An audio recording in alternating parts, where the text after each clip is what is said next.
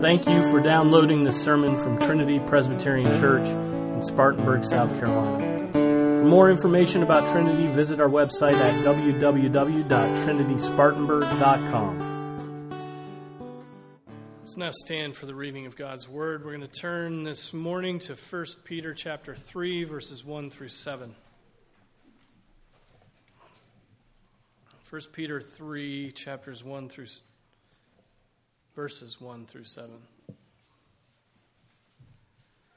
This is the word of the Lord, it is eternally true. In the same way, you wives, be submissive to your own husbands, so that even if any of them are disobedient to the word, they may be won without a word by the behavior of their wives, as they observe your chaste and respectful behavior. Your adornment must not be merely external, braiding the hair and wearing gold jewelry or putting on dresses, but let it be the hidden person of the heart, with the imperishable quality of a gentle and quiet spirit, which is precious in the sight of God. For in this way, in former times, the holy women also who hoped in God used to adorn themselves, being submissive to their own husbands just as Sarah obeyed Abraham, calling him Lord. And you have become her children if you do what is right without being frightened by any fear. You husbands, in the same way, live with your wives in an understanding way, as with someone weaker, since she is a woman, and show her honor as a fellow heir of the grace of life, so that your prayers will not be hindered. This is the word of the Lord. Let's pray. Our Father, we pray that you would bless us as we come again to your word and, and feed on its inerrant and infallible goodness.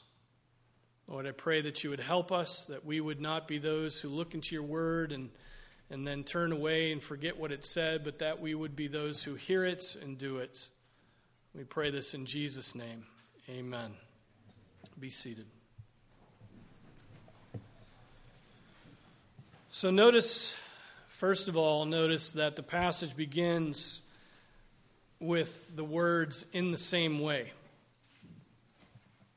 Passage begins with the words in the same way. That means that what precedes the passage that I preached on last Sunday forms the foundation for the exhortation of our passage this morning. In other words, the Holy Spirit's commands to servants applies to whomever is addressed in the upcoming verses. And who is addressed in verse 1? Those that, those that are addressed in verse 1 are wives. Wives.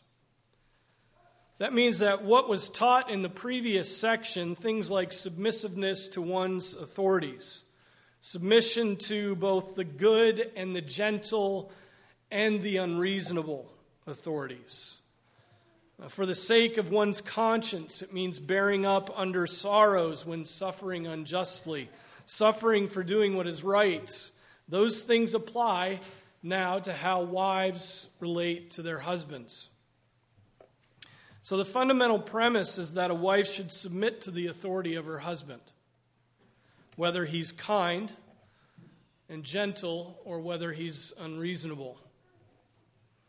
Now, you may not like me saying that. But it is not me saying that. It is the Word of God that's saying that. It is Scripture. We can't just jettison our doctrine when we come across passages we don't like. Right? That is, in fact, what the world and liberal Christians do and expect us to do as well. I think they think of these passages as what they would call problem texts right? They're problem texts because they grate against our modern sensibilities, our modern way of, of looking at things, our cultural expectations, right? It, it grates against our modern decadence.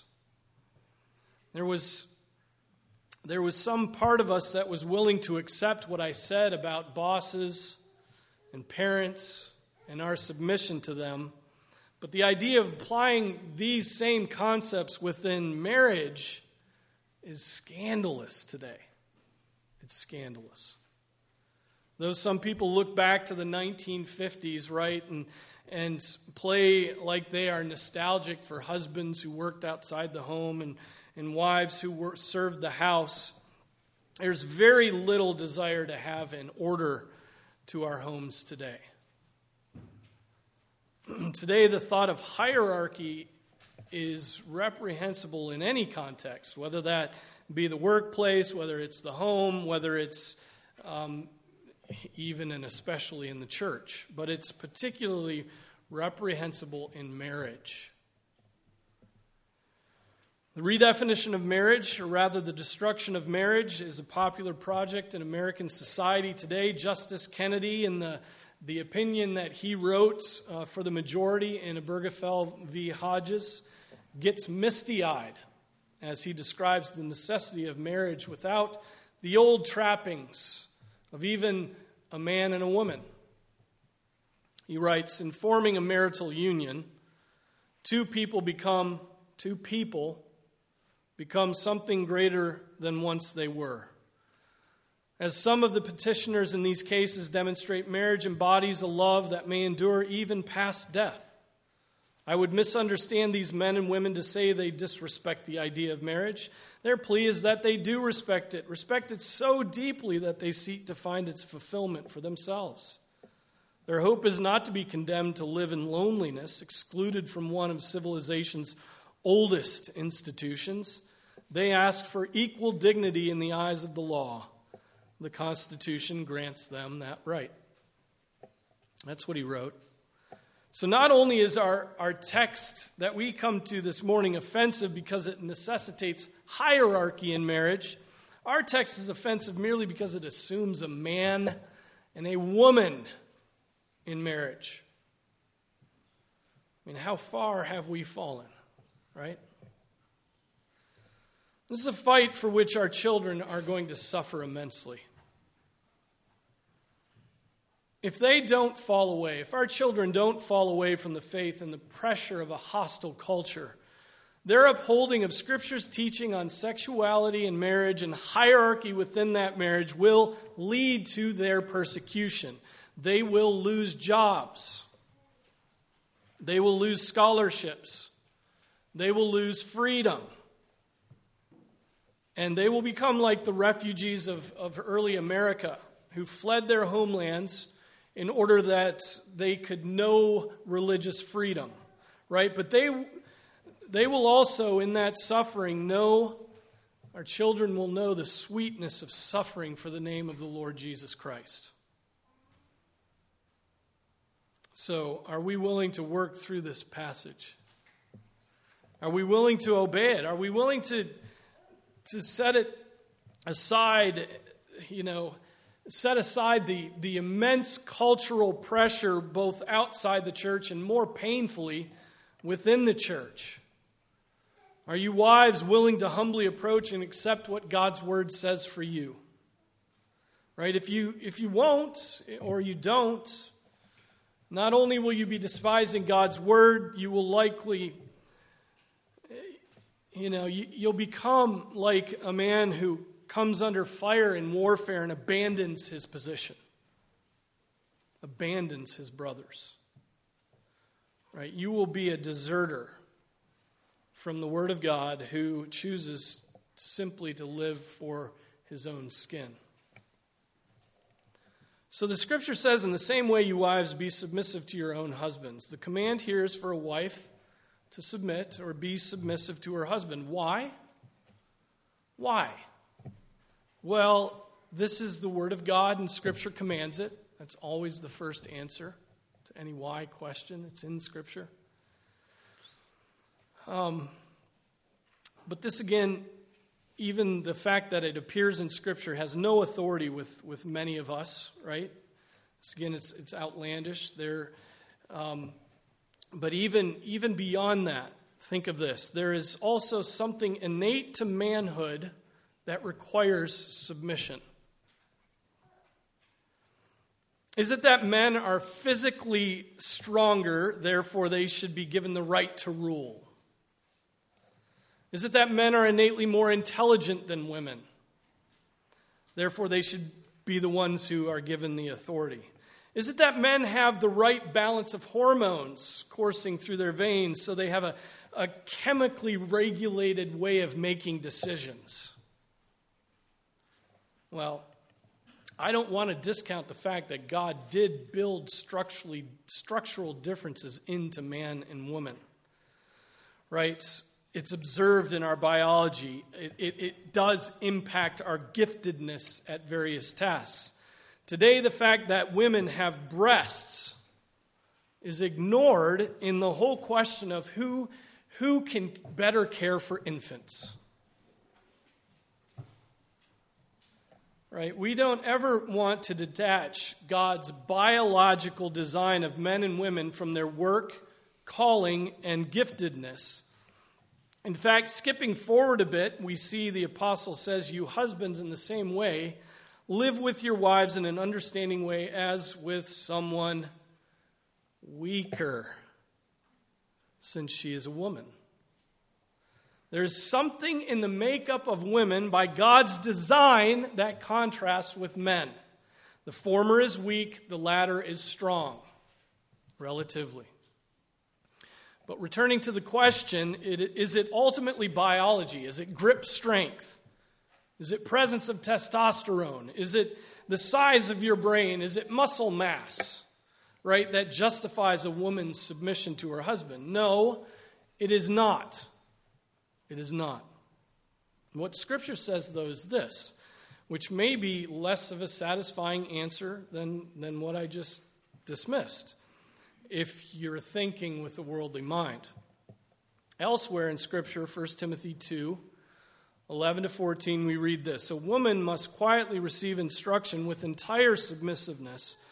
But I do not allow a woman to teach or exercise authority over a man, but to remain quiet. For it was Adam who was created first, and then Eve.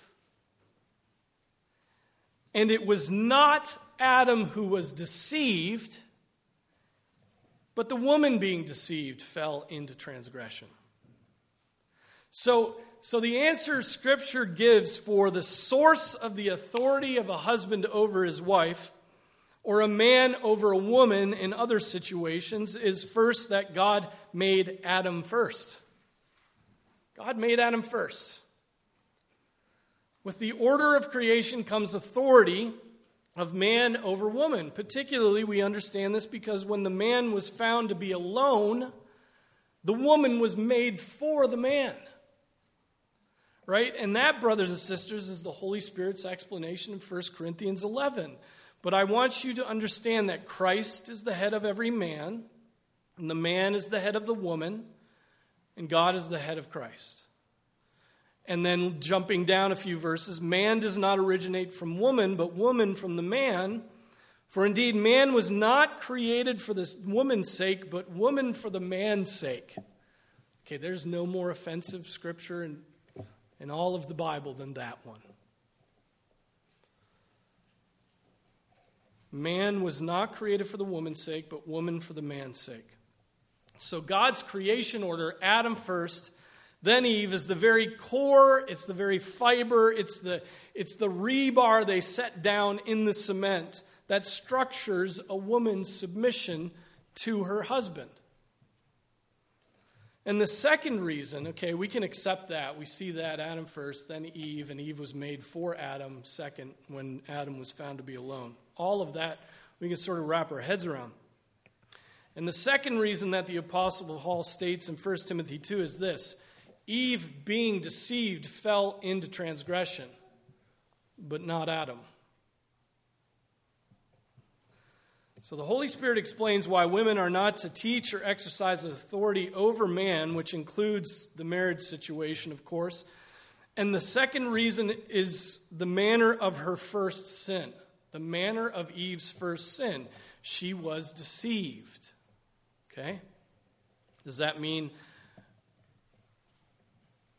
does that mean that scripture is saying women are more easily deceived than men, and so men should be the ones who lead?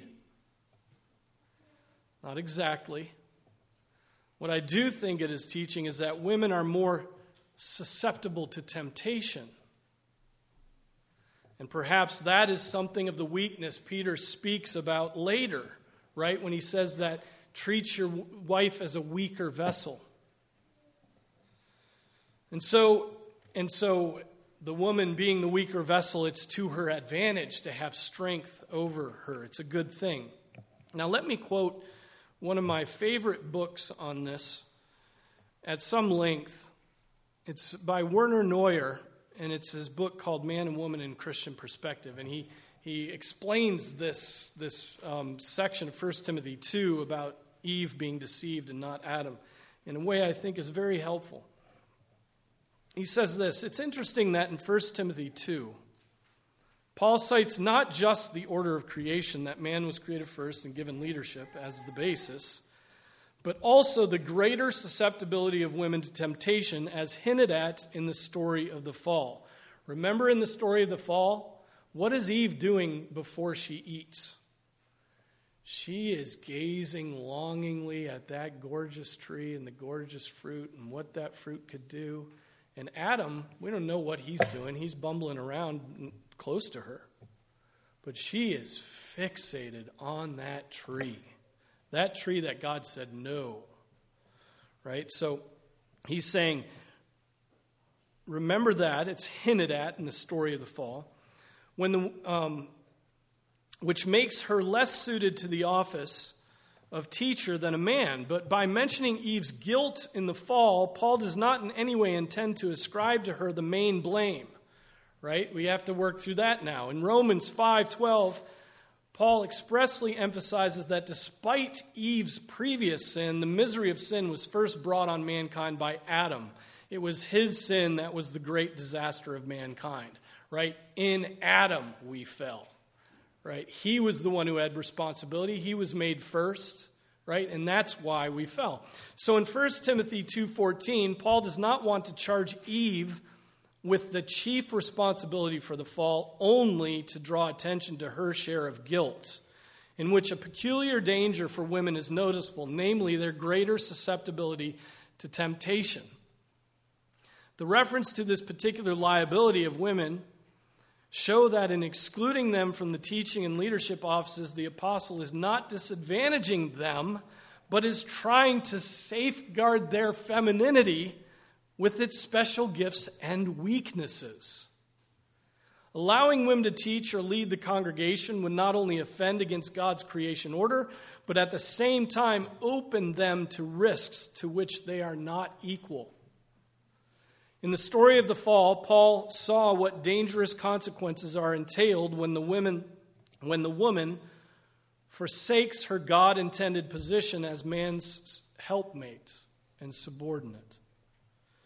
Since God's intention that woman should be subordinate is not an oppressive sentence, but a life saving and protective measure in her own best interests, it must harm her if she rejects this provision for Paul to allow a woman to teach or lead is blatantly opposed to her female nature. Now, all of that is hard to pick up, I understand, but it's very helpful. Okay, we are so happy to teach from Scripture that Adam is our federal head and that the first man represents all mankind, both male and female, but Eve, the first woman, represents all women. And Scripture teaches us that there's a weakness there that is blessed by the corresponding or relative strength of the man. So, the order of creation and the presence of a susceptibility to temptation are reasons Scripture gives for why husbands should exercise authority over their wives, why they should lead in marriage and women should submit. You may not like that.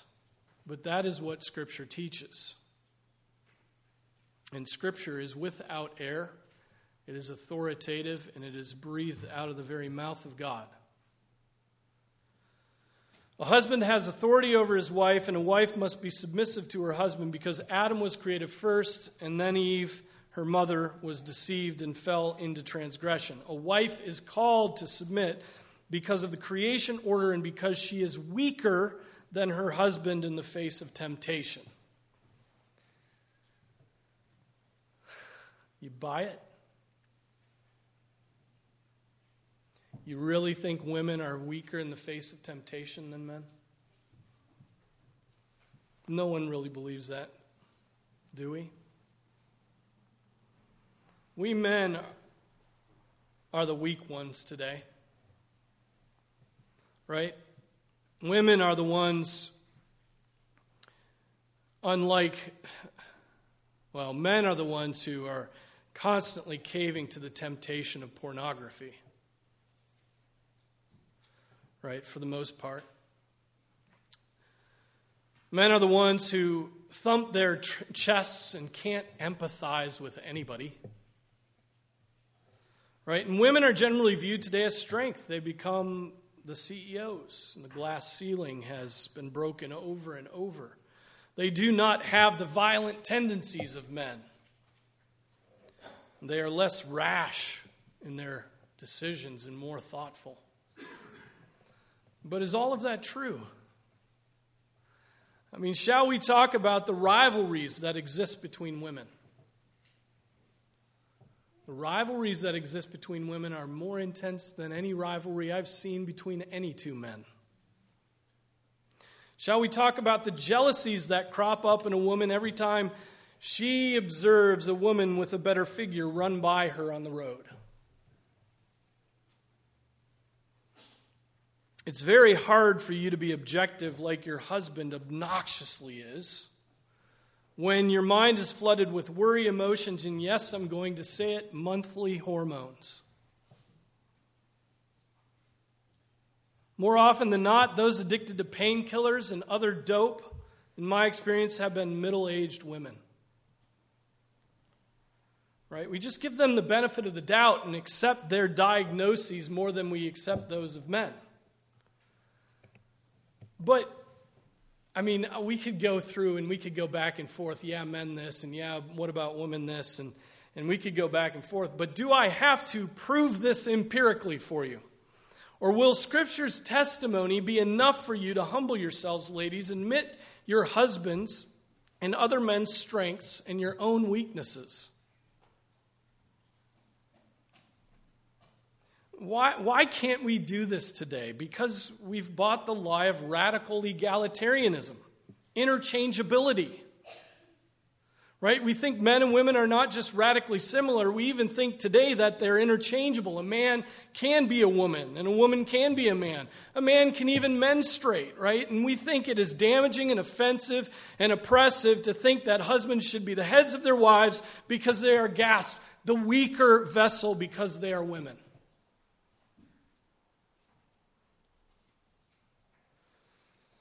You can go that way if you like, it will only be to your destruction. You should stick to Scripture. So, back in 1 Peter 3, just like servants were told to submit both to gentle and unreasonable masters, so wives are told to submit to both the believing and unbelieving husband. The apostle writes, You wives, be submissive to your own husbands, so that even if any of them are disobedient to the word, they may be won without a word by the behavior of their wives as they observe your chaste and respectful behavior. So we take this description of the husband that is disobedient to the word as a statement about the husband being an unbeliever, not just a sinner right? There's no need to say, submit to your husband even if a sinner. That's, that's given, right? So, what we're talking about is a situation where a woman is married to an unbeliever. Even and especially, she is to submit to her husband. Why? And notice I said, even and especially, she's to submit to her husband. Why? Because her behavior is powerful. Her behavior is powerful. Without even saying a word, the way she treats her husband could win him to Christ. It's true, it truly is an awful thing, right? To be married to somebody who does not hold in common with you what is most important to you. I've witnessed many marriages where this is the case. One spouse attends church and, and is a member of the church, and we get to know him or her, and then there is this mystery spouse for which they are always asking for prayer. It's an incredible burden And knowing that that person does not have a fear of the Lord, it is often a terrible and impressive, oppressive situation for a believer to be in. What longing they must have for the conversion of their spouse, right? And what Scripture commends at that point is not a pulling down of everything I just taught about the sexes and their order. Rather, what Scripture does is commend it as the very thing that may lead to the conversion of your spouse. As a man observes a certain combination of godly characteristics in his wife, his heart will be swayed. That combination of godliness is chastity or holiness and respect. She's not going after other men or other relationships. She's still committed to him. And she respects him. Remember, that is particularly the work of wives. While husbands are called by Scripture to affectionately love their wives, showing, show them that they're the apple of their eye, a wife is particularly called to show her love to her husband by respecting him. In Ephesians 5, we read, Each individual among you also is to love his own wife, even as himself, and the wife must see to it that she respects her husband. What you may not know is that the verb in Ephesians 5 that is translated respect, and the adjective here in 1 Peter 3 that is translated respectful are derived from the, the Greek phobomai, which means to fear, which means to reverence right? The Greek word from which we get our English phobia. Right? So God's word says there is power in a wife's holy, respectful, and reverent behavior. In other words, there's power in remembering, respecting her husband's authority and position. Well, talk about throwing vinegar in the, in the, eye, in the woman's eyes, right? God says that you have to be committed to and fear your unbelieving husband. You don't get to, uh, you don't get to uh, let your affections go after another man who is more sensitive and more spiritual than your husband. You don't get to nag him and put him in his place. You don't get to belittle him before, before his face and before others. The temptation for a woman in just that kind of situation would be to do all of that, right? But the kind of woman who does that shows that husband a lot about her religion, a lot about her faith, a lot about her fear of God, a lot about, and, and all of it, that it's just paper thin. He observes it and wants nothing to do with that kind of hypocrisy. On the other hand, knowing himself and his own hardness when he observes a woman living her faith and continuing to show him honor, even when he rejects what is most precious to her, well, that's going to strike him right in the face. That's going to be a powerful impetus. A man knows he's loved when he's respected, and love covers a multitude of sins. Love is powerful. Notice the corrective now in verse 3. Your adornment must not be merely external, braiding the hair and wearing gold jewelry or putting on dresses, but let it be the hidden person of the heart with the imperishable quality of a gentle and quiet spirit, which is precious in the sight of God. So often, when we want to win somebody's affections, we'll resort to external things, won't we? We'll, we'll lift weights, we'll lose weight, we'll get a haircut, we'll put on makeup, we'll adorn ourselves with signs of wealth, we'll buy new clothes. But all of that, though not forbidden, is not what godly femininity consists of. Some men are satisfied with that kind of woman that knows more about looking good than being good. Right? Godly femininity does not primarily consist in externals, just as godly masculinity does not primarily consist in externals. So, so what is it? A woman should be adorned with a gentle and quiet spirit. Gentle and quiet spirit, which arises out of the hidden person of the heart. A gentle and quiet spirit. Is that what femininity looks like today? Is that how we would summarize our culture's teaching on femininity? All that our modern feminists have accomplished is deluding women into thinking that they should be a caricature of a man.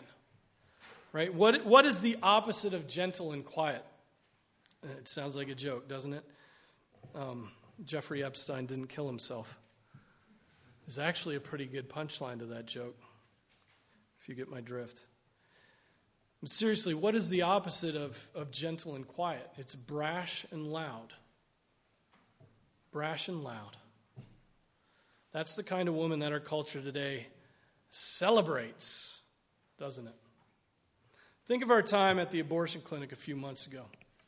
Brash and loud women draped with the rainbow flag, shouting obscenities, getting in our faces, advocating for the violent murder of children. That's the kind of femininity one is left with when one dislodges one's sex from the Word of God. But that's, that's an extreme case. What about the, the, the women of the denomination we just left? Let me paint with a broad, a broad um, stroke. The powerful women in the PCA are constantly talking about what they need to do in order to give the women of the church a voice. Right? They need to be heard.